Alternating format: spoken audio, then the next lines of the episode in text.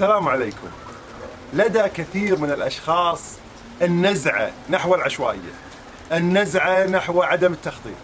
لكنه في نفس الوقت الذي لا يريد فيه أن يخطط لحياته يريد النجاح القادم من التخطيط الجيد والأمرين لا يجتمعان.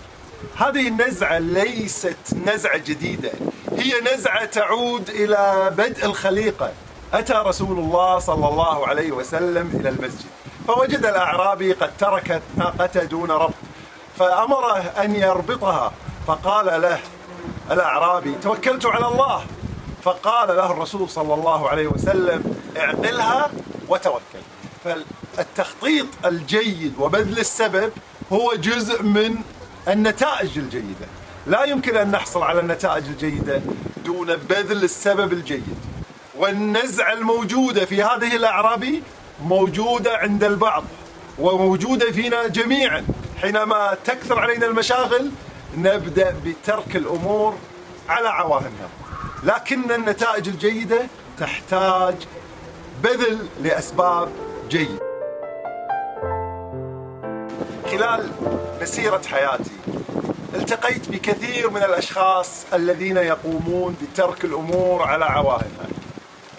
لا يبذلون السبب الكافي في التجارة ولا يبذلون السبب الكافي للحصول على على المنزل ولا يقومون بما يجب القيام فيه للحصول على الترقية. هم بنظام يدعون أنها البركة فأنا أمشي على البركة كما يقول. لكنهم هؤلاء الأشخاص شاهدوا الكثير من الأشخاص يأتون من بعدهم ويتقدمون عليهم ثم ينزعجون والسبب أن من يتقدم عليهم يجيد التخطيط ومن لا يقوم بالتخطيط هو مخطط جيد للفشل.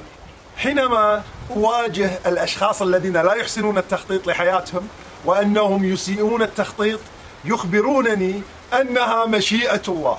قبل أيام أخبرني ذلك أحد العمال في منزلي فقلت له وما أدراك أن مشيئة الله ذلك؟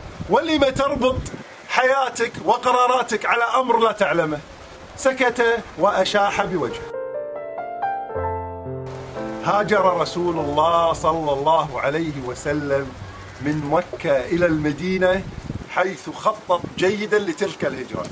أخذ ناقة من أبا بكر واستعد بكتمان الأمر وبعث أصحابه قبل وبايع أهل المدينة قبل ذلك. وطلب من علي بن أبي طالب رضي الله عنه أن ينام في فراشه.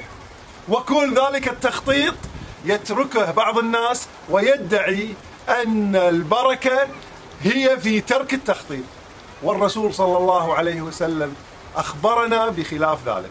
دون التخطيط لا تبنى الأمم ولا تبنى المجتمعات ولا يمكن أن نستعد لأعدائنا.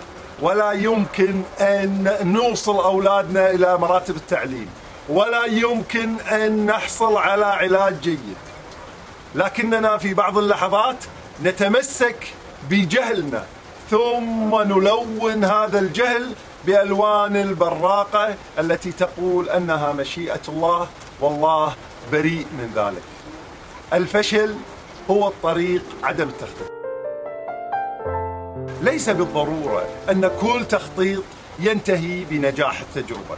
ولا يعني أننا حين نخطط جيدا أننا سنحصل على نتائج جيدة. علينا أن نعلم أننا قد نخطط جيدا ثم نفشل ولا مانع من ذلك نتعلم كيف نخطط أفضل من ذلك نلتقيكم مع إسرار النجاح لأنه لا نجاح دون الإعداد لهذا النجاح السلام عليكم ورحمة الله